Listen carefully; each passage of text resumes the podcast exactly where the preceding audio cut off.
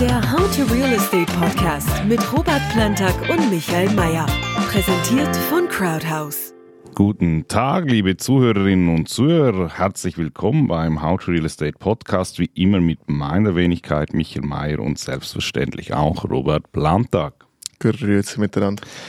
Es ist heute Freitag, der 20. Januar. Wir haben wie immer einiges zu besprechen. Wir hoffen, es ist auch für Sie was Spannendes dabei. Wir legen los. Der How to Real Estate Podcast mit Robert Plantag und Michael Mayer. Präsentiert von Crowdhouse. Wir beginnen immer oder wie immer mit der Frage der Woche gestellt von Thomas W. über WhatsApp. Ja, auch das ist möglich. Sie können uns ganz einfach Text- oder Sprachnachrichten auf unser How to Real Estate Telefon schicken. Die Telefonnummer finden Sie in den Shownotes, falls auch Sie eine Frage stellen wollen. Die Frage lautet: Hallo Robert, hallo Michael. Ihr seid ja beide schon länger auf dem Markt. Was stört euch am allermeisten am Schweizer Immobilienmarkt, beziehungsweise was müsste man am dringendsten ändern?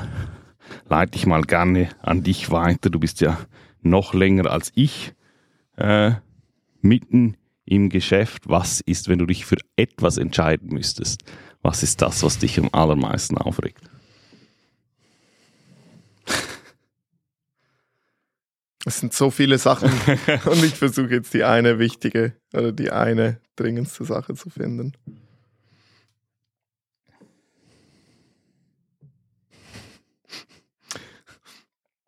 Und die ständige Meinungsänderung von Verkäufern ähm, haben wir häufig. Du einigst dich, dann ändern sie ihre Meinung, dann einigst du dich wieder, dann äh, ändern sie wieder ihre Meinung, dann einigst du dich wieder, dann haben sie neue Erkenntnisse vom Steuerberater oder vom Banker und du musst wieder anpassen. Und so dauert es teilweise Monate, äh, bis eine Einigung, Einigung da ist. Ich würde mich freuen, wenn jemand sich zuerst die Gedanken macht, was die Konditionen sind, zu welchen er verkaufen will, alles abklärt und dann in den Verkauf geht. Ich hätte auch gesagt, es ist die Unverbindlichkeit. Ähm, ich bin halt immer noch der Meinung, äh, jeder türkische Bazar ist äh, ein, ein, geregeltes äh, Marktumfeld äh, im, im, Gegensatz zum, zum, zum Schweizer Immobilienmarkt. Ja, ja, absolut. Und vielleicht die zweite Sache, ähm, nicht Lex Koller abschaffen, hm. aber wenigstens vereinheitlichen zusammen mit dem Notariats- und Grundbuchwesen ähm, weil jeder Kanton hier nochmal anders ja, das, ist. Das ist ein anderer Punkt. Äh, Grundstücksteuer ist auch so ein Thema. Grundstücksteuer ist so ein Thema. Eben die, die ganze, äh, die ganze Lex Koller-Thematik, wie du jeweils in unterschiedlichen Kantonen bei unterschiedlichen Notaren, manchmal private, manchmal quasi Amtsnotariate, jedes Mal komplett andere okay. äh, ähm, Voraussetzungen erfüllen musst für genau die gleiche Sache, nachdem du schon 300 Liegenschaften gekauft hast. Ja, das ist unglaublich, dass du eigentlich mit dem genau, also du kannst mit den genau gleichen Dokumenten und dem genau gleichen Case zum, zum nächsten Notar gehen und da geht es dann halt einfach nicht. Und der dritte Punkt, vielleicht wäre das äh, irgendwie sogar der erste, ohne jetzt hier äh, dem Notariatswesen zu nahe zu treten, aber wenn du ein Kaufvertragsentwurf brauchst und das Notariat sagt dir, wir haben keine Zeit und für den ersten Entwurf brauchen wir drei Wochen. Also, Michael, überleg mal, drei Wochen für einen einfachen Standardvertrag, den sie jedes Mal bei jedem Immobiliengeschäft machen, ohne Sonderwünsche. Und wenn du von Sonderwünschen sprichst, reden wir von sechs Wochen für einen Vertragsentwurf. Wo in der Privatwirtschaft geht das? Und wenn du dann diesen Entwurf kriegst nach drei Wochen, und dann sagst du, ja gut, ich möchte eine kleine Veränderung, dann geht's nochmal eine Woche. Und wenn du dann den Termin willst, sagen sie, ja, wir sind einen Monat lang ausgebucht. Also einfach, wir hinken in der Schweiz so weit hinterher, was Digitalisierung angeht. Und ich meine, ein Immobiliengeschäft, come on, keine Raketenwissenschaft. Das mal ein bisschen digitaler, effizienter und professioneller zu machen, das wäre doch mal was. Geht aber nicht, weil nochmal, jeder Kanton, jede Gemeinde, jede Stadt handhabt's anders dann ist es mal Privatnotariat, mal amtliches Notariat. Also ich glaube, das ist mein neuer Platz eins. Ich muss den Platz eins ersetzen, weil ich merke jetzt, wie sehr, dass ich mich drüber nerve. Ja, und ich glaube, also wir haben ja sehr schon viel, viel über Tokenisierung gesprochen und, und über Blockchain und alles. Das ist alles schön und gut. Und das ist technisch, das. das. ist technisch gar nicht so das Problem. Bevor das nicht gelöst ist, ist das, ist ja. das äh, weit weg. Da sind wir 100 Jahre davon weg ja. in der Schweiz. Ja. Also. Gut, kommen wir zur nächsten Rubrik, unser News Update. Ich habe drei Dinge gefunden, über die ich gerne sprechen würde. Das erste, das ist äh, äh, letzte Woche veröffentlicht worden von Ernst Young eine Studie, das jährliche Immobilientrendbarometer, das sie durchführen, indem sie einfach wirklich äh, aktive Investoren fragen, also hauptsächlich professionelle Investoren wie Pensionskassen ähm, etc. Und sie fragen da grundsätzlich die Attraktivität des Marktes etc. ab. Was glaubst du, was ist bei dieser Trendumfrage rausgekommen bezüglich Attraktivität?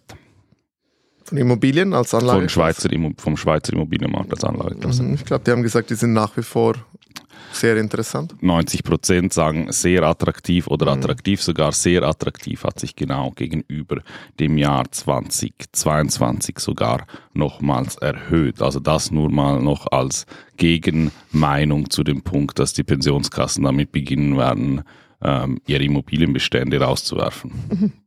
Ähm, was auch drin stand in dieser Studie ist, ähm, man hat sie auch gefragt, ähm, wie sie in, äh, was sie glauben, ähm, was sich beim Volumen tun wird, ähm, wie sich das entwickelt wird. Da glauben sie, es wird eine Seitwärtsbewegung auf sehr hohem, weiterhin sehr hohem Niveau geben. Also sie haben auch nicht gesagt, dass sie jetzt äh, glauben, dass äh, massiv zugekauft wird. Es hat auch eher noch tendenziell mehr Leute schon gegeben, die gesagt haben, äh, vielleicht wird es sich ein bisschen reduzieren, aber eigentlich grundsätzlich eine Seitwärtsbewegung auf sehr hohem Niveau. Und Sie haben natürlich angesprochen, die äh, Herausforderungen, die sind ähm, unsichere Finanzierungsbedingungen und generell immer noch unsichere Marktbedingungen. Man weiß nicht so recht, wie die Reise hingeht. Ähm, du hast selber gesagt, du bist auch in Kontakt ähm, ständig mit äh, professionellen Investoren. Was ist so dein, äh, dein Gefühl, wenn du so den Finger in die Luft hältst? Äh, was, was bekommst du so mit? Ja, ist eigentlich das, was wir bei der, bei der letzten Folge besprochen haben. Ähm, es gab so ein bisschen Monat, zwei, ein bisschen Schockstarre äh, bei der ersten Zinserhöhung äh, im Sommer letztes Jahr, wo einfach viele nicht gewusst haben, okay, was ist jetzt los, kam halt ja auch sehr überraschend. Danke nochmal SMB. ähm, nachher noch darauf zurück. Ähm, aber eben mittlerweile hat sich das eigentlich wieder komplett, eigentlich praktisch wieder in die alten Muster gelegt äh, und und und äh, also ich übertreibe jetzt nicht, nicht Kaufrausch, aber äh, die Aktivitäten haben wieder sehr, sehr stark zugenommen und sind eigentlich wieder auf Vor-Covid-Niveau zurück. Ich möchte zu dieser Studie noch zwei äh, Nebenbemerkungen machen. Erstens, diesen Trendbarometer gibt es auch in Deutschland. Das ist sehr interessant, wenn man den mal für Deutschland anschaut. Der schaut nämlich ganz anders aus, nämlich richtig, richtig düster. Das kann ich mir vorstellen, ja. Ähm, der zweite Punkt ist, das sind ja eigentlich relativ gut News. Also eigentlich der, die, die Quintessenz von diesem, von diesem Barometer ist, ja, es ist ein bisschen unsicher, aber eigentlich schwuppdiwuppdi, eigentlich ist alles äh, ist attraktiv, nach wie vor solide, eigentlich äh, immer noch gut. Davon liest man, also es war auf investtrends.ch, aber sonst hat das keine Zeitung der Welt ähm, gefunden, dass das so eine Nachricht wert wäre. Anders beim äh, bei der Studie, die von Wüst Partnerin äh, in der letzten Woche rausgekommen ist, da äh, steht drin, dass die Einfamilienhäuser im letzten Quartal um 0,2 Prozent an Wert eingebüßt haben. Ähm, da sind natürlich alle auf den Zug aufgesprungen.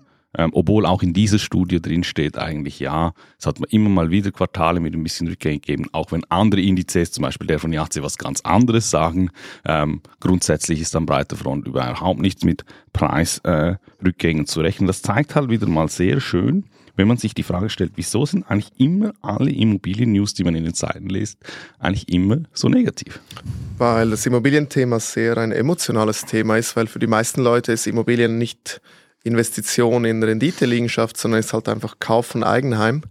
Und das ist halt ein emotionales Thema, ähm, weil für viele Leute ist das vielleicht die größte Investition ihres Lebens, der Kauf einer Wohnung oder eines Einfamilienhauses. Und da bewegst du halt die Leute. Und, und äh, da hast du halt viel Einfluss auf sehr viele Leben, sehr viele Familien theoretisch. Und du willst ja, dass die Leute das lesen. Und wenn du halt da so ein Thema hast, wo die Leute ja auch gerne lesen, weil weißt du, wenn du Eigenheimbesitzer bist, ähm, ich sage jetzt mal aus der Mittelschicht, dann liest du halt jede Nachricht, ja. die irgendwie in Richtung gehen könnte, dass deine größte Investition deines Lebens vielleicht positive, aber vielleicht eher auch negative Wertentwicklungen äh, äh, irgendwie äh, bekommen könnte. Und ähm, ich glaube, deshalb ist das, ist das so, so ein Thema, weil ich meine, du liest niemals so viel Negatives zum Aktienmarkt, weil es ja. einfach nicht so, ja. so breit in der Bevölkerung ist. Aber du liest eben halt auch die positiven Dinge nicht. Ich habe noch nie, ich habe noch nie einen Artikel gehört, der gesagt hat, unglaublich stabil oder es hat, oder es hat, also du liest ja auch nicht, wenn sich, ja, okay, wenn sie extrem steigen, dann aber auch eher wieder so, ah, es ist total im Auf, Aussuchen. Es ist halt, weißt du, es ist kontrovers, weil, weißt du, wenn die Preise hochgehen, heißt das ja eigentlich, weniger Leute können sich Eigenheime ja. leisten leisten. Oder gleichzeitig ja. heißt es, äh, äh, die kapitalistischen Großgrundbesitzer verdienen mehr äh, auf dem Rücken der Mieter. Klar. Deshalb ist es ein bisschen gefährlich, quasi in diese Richtung Klar. Nachrichten zu dann halt einfach immer schon relativieren, ähm, wer diese Studien macht. Also in diesem Fall war es WP, das ist nicht niemand, aber ich habe dann halt immer das Gefühl, wenn sich da das äh, Immobilienbüro Hunziker aus Niederhelfenschwil äh, in einer Excel-Tabelle halt äh, ja, ja. ausrechnet, dass es um 0,2 Prozent zurückgeht, dann hat das zum Teil mehr Gewicht als halt stabilisierende News, die, die Korrekt. kommen. Gut, dann äh, letzter Punkt von unserem News-Update. Ähm, generelles Thema, wo geht's hin mit der Inflation, wo geht's hin mit den Preisen? Thomas Jordan, Chef der Nationalbank, hat sich im Rahmen des World Economic Forum in Davos diesbezüglich geäußert. Wollen wir da mal kurz reinhören? Also unsere Prognose deutet darauf hin, dass wir gegen Ende Jahr, also Ende 23, wieder gegen 2% äh, sein sollten.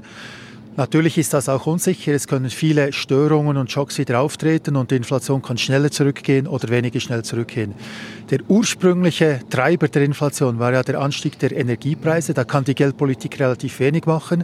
Für uns ist wichtig, dass wir vor allem diese Zweitrundeneffekte und Drittrundeneffekte in Grenzen halten können. Um die Teuerung zu dämpfen, hat die Nationalbank letztes Jahr dreimal die Zinsen erhöht. Am WEF in Davos hat auch die Chefin der Europäischen Zentralbank auf dieses Thema hingewiesen und signalisiert, dass die EZB weitere Zinserhöhungen anstreben könnte. Kommt dieses Signal auch vom Chef der Schweizerischen Nationalbank? Also wir haben klar gesagt, dass wir äh, weitere Zinserhöhungen nicht ausschließen. Äh, wenn wir unsere Inflationsprognose anschauen, dann sieht man, dass der inflationäre Druck immer noch äh, höher ist äh, in der langen Frist, als wir gerne hätten. Und das heißt, die Geldpolitik, wir können nicht ausschließen, dass wir die weiter straffen müssen. Sie können es nicht ausschließen. Wie beurteilst du diese Aussagen? Dass man sich aktuell noch alle Optionen offen halten will, ja. bis man mehr Datengrundlagen hat im, zum nächsten Treffen im März. So sehe ich es auch. Ich glaube, sie sind ich glaube, dass eigentlich, oder generell, dass sich das aktuelle Bild, das sich zeigt, ähm, äh, gut ist, ähm, dass, dass man eigentlich damit zufrieden ist. Es gibt, äh, wenn man sich die Inflationsprognosen je nach Experten anschaut, für, für 2023 gibt es sogar solche, die sagen, es geht wieder auf 1,5 Prozent zurück. Ja, und, und, und auch, weißt du, die Tonalität ist ja nicht mehr äh, Inflation wir steigt, wir müssen machen, ja. sondern wir können es nicht mehr ausschließen, weil es ja eigentlich in die richtige ja. Richtung geht, noch nicht ganz am Zielband ist. Ähm, ja, das klingt schon mal anders als noch vor einem halben Jahr, hätte ich gesagt. Genau, und ich glaube, die Devise der Nationalbank ist definitiv ähm, so viel wie nötig, so wenig wie möglich. Ich glaube, davon ähm, kann man ausgehen. Ähm, wir haben dieses Thema, auf welche Faktoren das Immobilien äh, Marktbeobachter im Jahr 2023 äh, äh, schauen müssen. Ähm, diese Woche aufgenommen, es werden in Kürze neue How to Real Estate Videos auf YouTube kommen, auf YouTube kommen, wo wir das Ganze, die ganze Ausgangslage und die ganzen Szenarien ein bisschen deutlicher anschauen. Darf, darf ich noch mal was ergänzen? Unbedingt. Äh, wir haben, war das letztes Mal oder vorletztes Mal die Crash-Propheten, die geredet haben, dass der Saron bald bei 4-5 Prozent ja. ist? Also, jetzt hast du ja den Jordan gehört. Hä?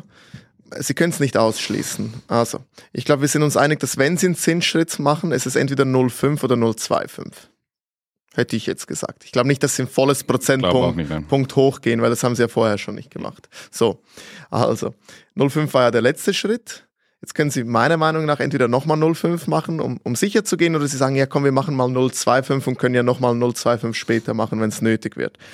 Also bleiben wir mal bei, bei 0,5, was das höhere also, Szenario wäre. Nur schnell eingeschoben, ich gehe schon stark davon aus, dass sie mindestens um 0,25 nochmal äh, hochgehen. Also gehen wir von 0,5 aus. Ja. Das heißt, wir sind bei 1,5 Prozent plus der üblichen Bankenmarge von 0,6 bis 0,7. Da sind wir bei einem Saro Zinskosten von 2 bis 2,2 Prozent. Und dann sagt er ja, er, er, er erwartet dann, dass wir gegen Ende Jahr wieder in in, äh, ins Zielband kommen von, von der erwarteten Inflation. Wie genau kommen wir jetzt mit dem Saron auf 5% oder 4%? Mhm. Also einfach um das auch noch mal ein bisschen zu relativieren. Die, die Schreckensnachrichten, ich weiß nicht, ob es letztes oder vorletztes Mal war, hat ja, glaube ich, auch irgendjemand propagiert, der Saron wird bald auf 3, 4, 5 Prozent steigen und die Leute können sich nicht mehr leisten. Kann mir die Person erklären, wie das gehen soll? Gut, äh, ich meine, er sagt ja auch, er sagt ja auch eigentlich mehr oder weniger das, was wir ja auch immer, immer wieder mehrfach betont haben im letzten Jahr, dass es einfach äh, grundsätzlich Treiber gibt in dieser Inflation, gegen die sie überhaupt keine Chance haben. Also Energiekrise war eines davon. Die Wasserstand des Rheins hatten wir doch auch schon. genau. Ähm, und ich glaube, es ist halt schon so, dass ich äh, ähm, Weißt du, ähm, früher hat man doch immer, an, an Silvester hat man doch immer gesagt, so wow, nächstes Jahr wird, wird das beste Jahr ever und das wird mein Jahr. Ich glaube, in der Zwischenzeit sagt man das einfach nicht mehr so, weil man hat einfach mehr. nicht, man hat einfach nicht mehr ähm, so die Sicherheit, dass da nicht wieder äh, noch eine weitere dunkle Wolke irgendwo hängt, womit wir schon beim Thema der Woche sind. ähm, es geht um äh, Wetter, dunkle Wolken? Nein. Ja, genau, es geht um dunkle Wolken. Ähm, Goldman Sachs, wir gehen in die USA, ähm, die eigentlich sagen, es gibt durchaus momentan das Potenzial, das Potenzial, wie wahrscheinlich ist das, werden wir diskutieren, ähm, dass da äh, ein weiterer sogenannter Black Swan Event äh, ansteht. Kannst du dir vorstellen, wa auf was sie ansprechen? Nee. Schuldengrenze in der USA erreicht. Das ist ja kein Black Swan, haben sie jedes Jahr. Haben sie jedes Jahr, das ist richtig. Es geht nicht darum, dass die Schuldengrenze erreicht ist, sondern es, es geht eigentlich mehr darum, falls sie da nicht zu einer Einigen kommen es kommt da nicht zum, dazu, dass, dass die USA AAA-Rating verlieren. Glaubst du, dass Nein. sowas im, im, im Bereich des Möglichen ist? Nein. Nein. Weil sie haben jedes Jahr, die letzten Jahre gab es Streit. Es dauerte Wochen, bis sie sich geeinigt haben und dann haben sie die Schuldenobergrenze wieder angehoben. Bei, on, beide Lager benutzen das um irgendwie ihre Forderungen da durchzubringen. Alle wissen, am Schluss müssen sie es sowieso machen. Niemand in den USA will ein AAA-Rating verlieren. Das hätte zu großen Impact auf alles. Wird so nicht passieren. Aber hast du nicht schon nicht das Gefühl, dass da die politische Verlässlichkeit auch schon höher war? Also wenn Nein. ich jetzt sehe, wie, wie, wie äh, die Republikanische Partei äh, in sich selber eigentlich äh, Bauernopfer ähm, stellt momentan, äh, kann ich da schon irgendwie nachvollziehen, dass zumindest äh, der Respekt davor größer ist als in anderen Jahren. Nein, ich glaube, es wird einfach mehr darüber berichtet. Es ist jetzt einfach interessant. Also, soweit ich mich zurückerinnern kann, ähm, gab es doch so Geschichten schon immer. Das gehört doch zur Politik dazu. Was du jetzt ein bisschen mehr hast, ist das Polarisieren ja. der beiden Lager, was medial stärker, viel, viel stärker ausgeschlachtet wird. Und ich meine, das ist noch interessant. Also ich glaube, was der Hauptunterschied ist, dass der Wahlkampf jetzt primär oder jetzt seit geraumer Zeit viel mehr über das sehr starke Polarisieren der beiden Seiten läuft, wo es früher eher noch ein bisschen Nuancen waren, wieso du Republikaner oder Demokraten gewählt hast, ist es jetzt entweder das eine Extrem oder das andere. Und ich glaube, durch dieses starke Polarisieren für den Wahlkampf glaube ich, ist einfach von der Berichterstattung her, erscheint es extremer, mhm. als es ist, aber nicht Sachen, die es vorher nicht gab oder die völlig neu sind. Meine Meinung. Also, und das riesengroße Extrem hattest du mit Donald Trump. Und wenn man das da irgendwie überwunden hat, dass es da doch irgendwie funktioniert, glaube ich jetzt nicht, dass es jetzt ein kann, Problem gibt. Kann gut sein, obwohl wohl bezüglich Donald Trump. Ich auch finde, ähm, dass da sehr, sehr viel Öl nochmal ins Feuer gegossen würde, auch mit dieser ganzen äh, Dokumentengeschichte, die jetzt bei Biden auftritt. Ja, also ich glaube, ich glaube schon, dass da die Wogen auch nochmal hochgehen. Das ist halt, ich, ich finde den Move der Demokraten da, ich fand ihn von Anfang an nicht nachvollziehbar, aber quasi da so ein Theater draus zu machen. Also wenn du schon so ein Theater draus machst, dann musst du halt wenigstens sicher sein, dass deine eigene Weste wirklich sauber ist. Na, das ist sie doch nie, das sind Politiker. Nee. Also weißt du, guck, am Schluss ist doch das nur Machiavelli.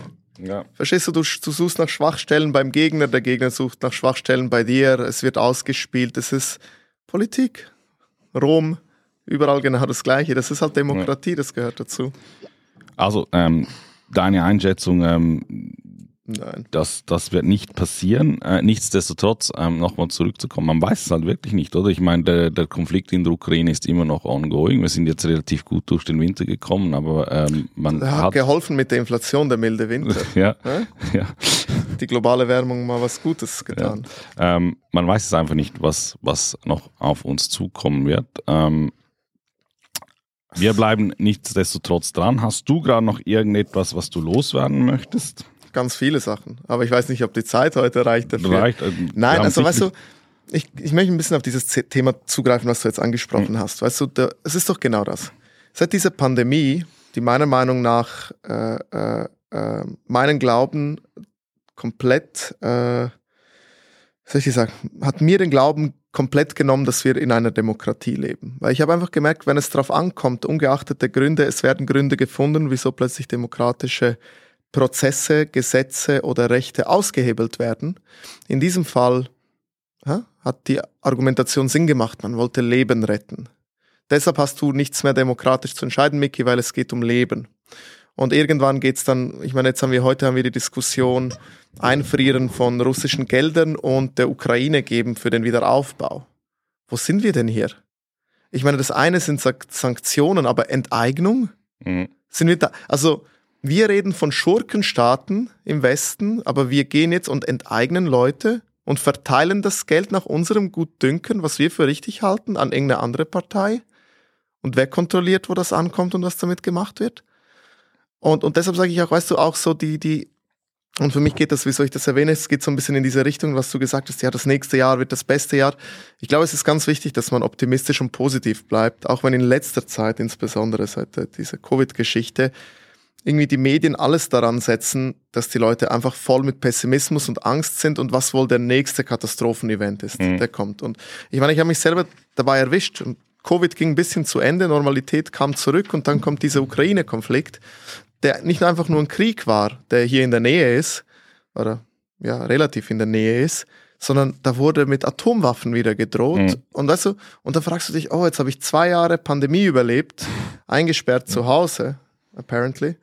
Ähm, und jetzt kommt ein Atomkrieg, was kommt als nächstes? Weißt du, und ich glaube, da muss man einfach ein bisschen cool bleiben. Ich habe ganz ehrlich mein, meinen Nachrichten- und, und, und News-Konsum Ja. deut deutlich eingestellt, weil am Schluss, ich sag dir was, du, du, du wachst am Morgen auf und du bist depressiv. Und das bringt niemandem was und Ja, also es ist dieses Doomscrolling, oder? Das, äh, das als Schlagwort ist. Also es ist, Ja. das ist definitiv auch, äh, ich für, ich, ich glaube, das ist, äh, man, man spricht ja sehr viel über mentale Gesundheit. Ich glaube, das ist ganz ein zentraler Aspekt, ähm, mit dem nicht nur meine Generation, sondern ich, ich sehe es auch bei meinem Vater. Also mein Vater ist ja ganz eine andere Generation, ähm, wo ich habe gesagt, leg die Zeitung weg. Leg die Zeitung weg, weil das ist, ähm, ja, und es also ich finde halt einfach, das alles wird noch massiv dadurch beschleunigt. Früher wurde die Zeitung gedruckt, weißt du, dann hattest du die Zeitung finanziert mit deinen, mit deinen Anzeigen und dann fair enough.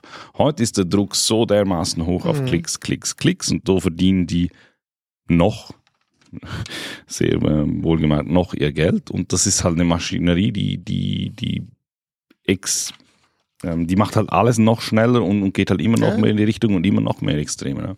Ja, und, und deshalb sage ich, weißt du, im, im Zuge auch auf deine Frage zu, zur Aussage von Goldman Sachs und kommt der nächste Black Swan und kommt dies. Hey, wir wissen es nicht. Vielleicht Mhm. kommen noch mal drei Black Swans in diesem Jahr oder vielleicht kommt die Inflation noch mal hoch. Also weißt du, vergiss nie, häufig kommt vielleicht genau das Szenario, mit welchem niemand rechnet. Äh, vielleicht verschärft sich noch mal irgendwas und die Inflation schnellt entgegen dem, was alle erwarten, noch mal komplett in die Höhe und wir haben noch Ja, mal ganz ein anderes Szenario. Klar. Wissen wir nicht. Wissen wir nicht und, und deshalb würde ich sagen, ich würde es gerne schließen mit cool bleiben, optimistisch bleiben, positiv bleiben und, und egal was passiert, versuchen das Beste draus zu machen aus der Situation. Ja. Dem kann ich mich anschließen. Wir versuchen auch nächste Woche wieder das Beste daraus zu machen. Ich hoffe, Sie sind wieder dabei. Ich bedanke mich fürs Zuhören. Danke dir, Robert, fürs Zeitnehmen. Auf. Wiedersehen. Den How to Real Estate Podcast gibt es jetzt jede Woche neu auf allen Podcast-Kanälen und als Webshow auf YouTube. Folgen Sie uns unter www.crowdhouse.ch/youtube slash YouTube oder dem Kanal Ihrer Wahl.